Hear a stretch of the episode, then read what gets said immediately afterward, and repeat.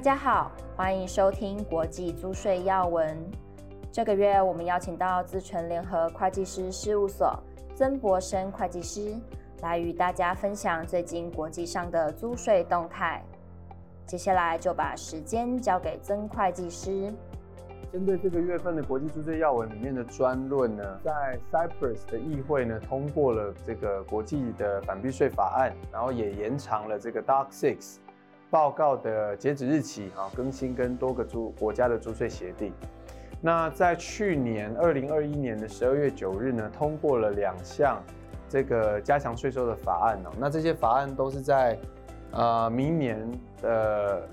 明年的一月一号哦，就是今年年底会生效。那明年一月一号开始适用。那其中呃，我想台湾的企业在 Cyprus 设立公司其实没有很多啦。哦，那但是如果有的话，未来 Cyprus 的公司支付啊给欧盟在黑名单内的国家哦，那这样的话就会有比较惩罚性的扣缴税率哦，所以比如说支付股利的扣缴税率可能会变成是七 percent，支付利息三十 percent，那权利金呢是十个 percent 哦。那另外呢，如果针对一些公司，它没有明确的租税居民地，哦，那跟 Cyprus 有一些关联的话，那 Cyprus 也必须要进行，它会不会被视为是塞浦路斯的税务居民的这种测试哦？然后 Cyprus 对于这个所谓提交 Dark Six 的报告的截止日期呢，把它延长到今年的呃一月三十一日了。哦，那 DAC 6大家都知道是针对就是呃做一些比较激进税务安排啊，现在在欧盟必须要做申报的这个法规。那目前 Cyprus 跟呃约旦、德国还有瑞士哦的租税协定呢，都有啊做了一些更新。好，那下一个是针对墨西哥。那大家知道，现在呃，墨西哥也越来越多的成为台商呃去美国投资，然后在呃美洲制造的一个替代据点哦。所以呃，墨西哥从今年开始啊，有这个新的呃移转定价上面的法规要求。好，那包括就是更多的这种文件的要求哦。那所以在里面必须要涵盖呃。跟墨西哥公司跟墨西哥公司之间的关联交易也必须要涵盖在移转定价报告，那必须要有完整的这些功能风险分析啦、个别交易分析，然后这个呃移转定价的这个 benchmark study 啊，就是所谓的可比分析呢，必须要是同年度的资料。哦，那这个也是呃呃新的要求，好，好，那这个就给大家参考哈。好，那再来是美国这个新推动的这个所谓打击通膨的这个法案哦，那里面呢，呃，有针对说这个公司的最低税负啊，有新的这个规定哦，那呃，所谓的这个呃 BMT 啊，这个 Book 的 Minimum Tax 呢，呃，就是针对这种呃财会。呃，基础所计算出来的这个调整后的利润，要去征收这个十五 percent 的最低税负。那这个跟 OECD 在针对啊、呃、这个全球课最低税负的十五 percent 的这个呃税率是一样，但是里面的法规的内容是完全不一样哦。所以呃这边有一个重点说还不清楚哦，这个呃美国的公司这个 BMT 的这个规定。呃，跟所谓 OECD 的 Pillar Two 里面的最低税负制哦，现在可以可以讲，它应该是不会被视为是等同于 OECD 的 Pillar Two 的最低税负制。也就是说，呃，美国如果要加加入 OECD 这个 Pillar Two 呃的这个部分呢，它必须要哦再有一些修正或者是额外的法令哦来来导入这个 Pillar Two 的最低税负制。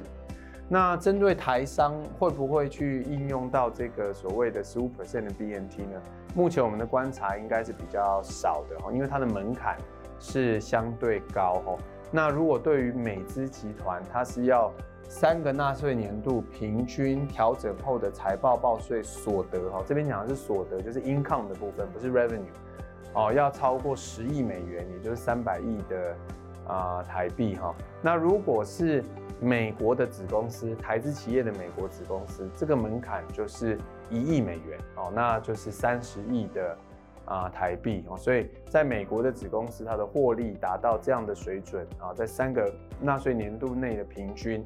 的这样的数字的话，才会面对到这个 BMT 的这个规定哦。那这个规定预计。也是在二零二三年以后啊会开始生效，所以啊就提醒啊大家的注意啊，毕竟美国是一个重要台商投资的国家。另外，Cyprus 哈导入了移转定价报告的一个规定啊，同时它也降低对一些消极性的利息所得的征税，然后同时它考虑呢这个针对所谓的啊 notional interest reduction 来做一些实施哦。啊、所以这个议会在今年的六月三十批准了这个 Cyprus 的所得税法的修正案。那首先 TP 啊、这个法规啊、在 TP 报告呢，在二零二二年以后要准备。那针对一些消极性的利息所得，比如说啊、这个公司啊政府债券的利息所得啊、本来是三十 percent 的税率降到这个三个 percent 哦。啊、那 Cyprus 也在考虑，就是 follow 这个欧盟哦，针对就是你如果公司去举债，你有借款的利息嘛？可是如果你是资本，你就没有所谓的利息费用可以抵减。那啊、希望针对鼓励啊、就是企业啊、减少举债，那多用自有资本，所以导入这个所谓的 notional interest deduction，就是你用自有资本。你还是可以享受某些的利息抵减哦，这样的一个制度。那这个 Cyprus 正在研议中。好，那匈牙利呢？呃，在今年的六月四日呢，针对一些呃特殊的产业哦，来增加了一些所谓的超额利润税。哦，那这个跟我觉得跟 ESG 啊。跟环境啊都有一些关联性，比如说针对石油产业哦，它就要征收所谓的超额利润税哦。那呃，针对一些航空公司的规费，也有一些额外的课征了哦。那所以啊、在这个部分就让大家参考。呃，韩国呢，相对来讲是比较呃另一个角度哈、哦。那韩国呃采取一些。降税的措施哈，希望能够刺激经济的提升。好，那所以针对某些规模的公司呢，啊，将这个企业所得税的最高边境税率下调啊三个 percent，然后也取消了现在这种啊超额企业盈余的准备金要额外征收这个二十 percent 的 surcharge。好，所以啊，这是韩国的部分有一些降税。呃，香港呢是一个蛮重要的讯息。那我们之前也透过蛮多次视频跟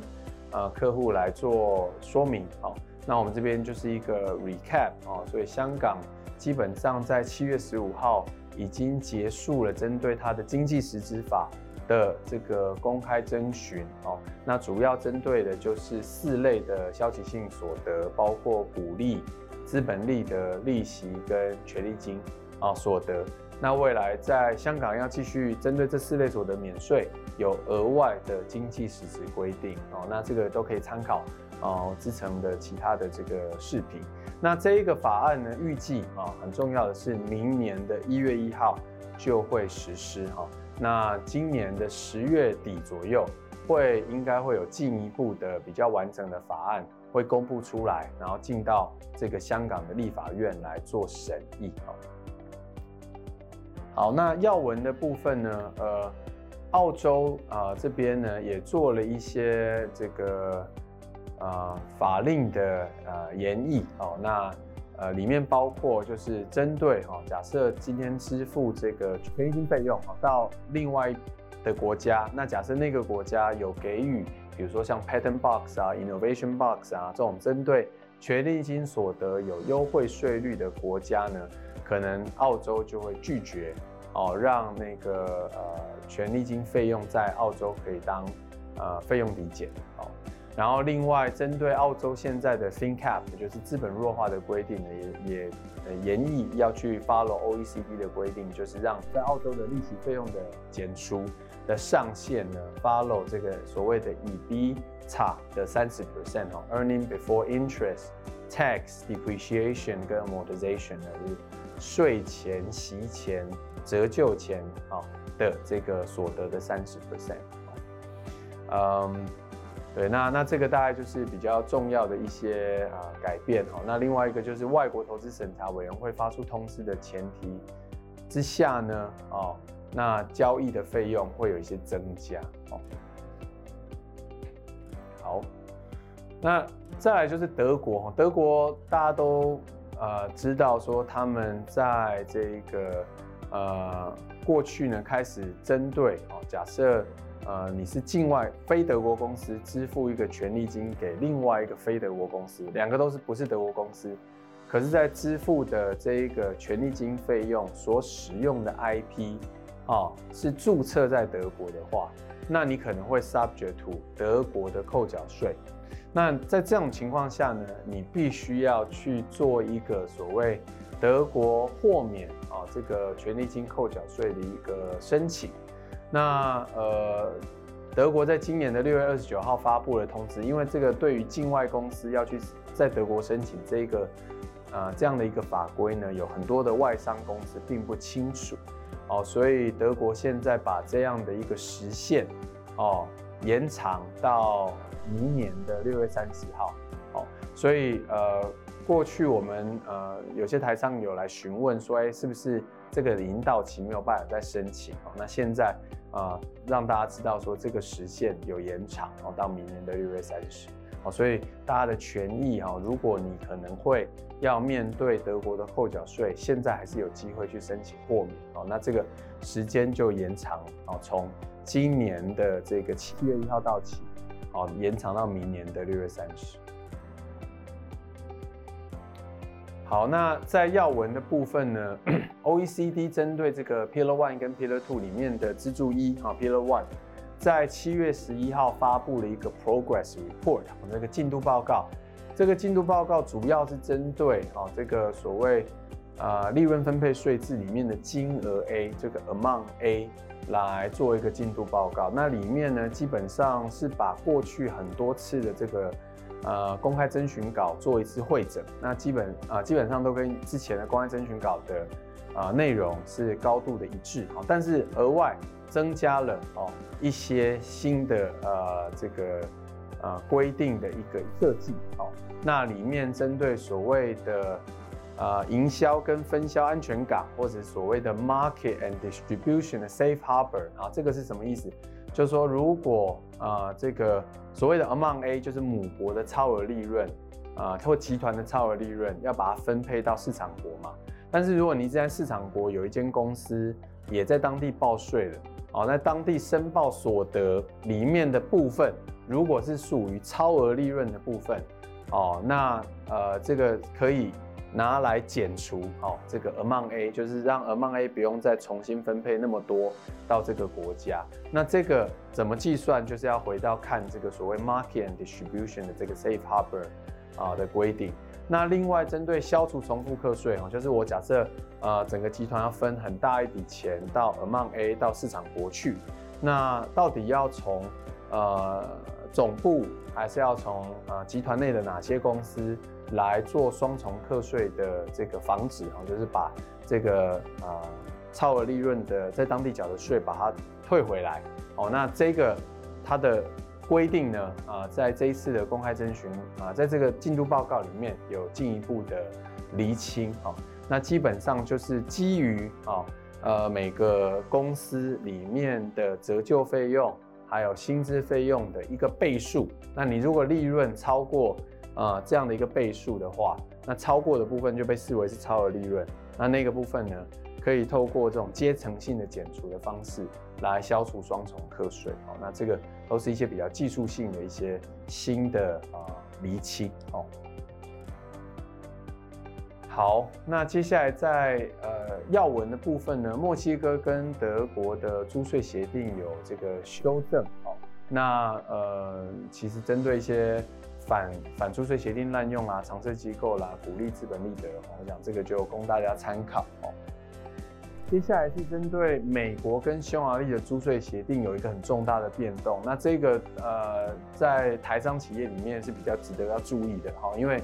啊、美国跟匈牙利过去从一九七九年以来就有租税协定，而且是一个非常相对优惠啊的租税协定，里面对于一些美国的这个呃 beneficial ownership 啊，或者是 limitation on benefit，就是利益房子的。限制相对来讲比较宽松哦，所以过去我们常常看到用匈牙利去投资美国，或者是用匈牙利去借款给美国，或者用匈牙利去呃跟美国做授权。好，这个租税协定呢，呃，美国财政部在今年七月八号哦，很罕见的哦决定通知匈牙利要终止。哦，所以如果你的租税协定有用到啊、美国跟匈牙利之间的，那企业就必须要去注意哈，从二零二四年开始哦，这个租税协定可能就不会再呃适用了，所以中间有一些 transition period 必须要去做一些呃架构啊或者是交易的调整。那这个主要就是美国财政部认为匈牙利可能从二零一零年就把所得税下降到九个 percent，这个很低的水准。然后美国呢，现在从二零一七年也开始对于境外像 GILTI 啊。BEAT 啊，有这些反避税的规定，所以认为这个租税协定对美国是比较有害的哦，所以啊，采取就是要终止这个租税协定的这个动作啊，所以这边提醒啊企业的一个注意哈，如果你有用到美匈、美国跟匈牙利的租税协定的话，那就必须要去做一些调整。谢谢大家的收听，也欢迎大家到 PWC 台湾 YouTube 频道观赏影片。或前往 PWC 台湾官网下载好读文字版的详细说明。我们下个月空中再会。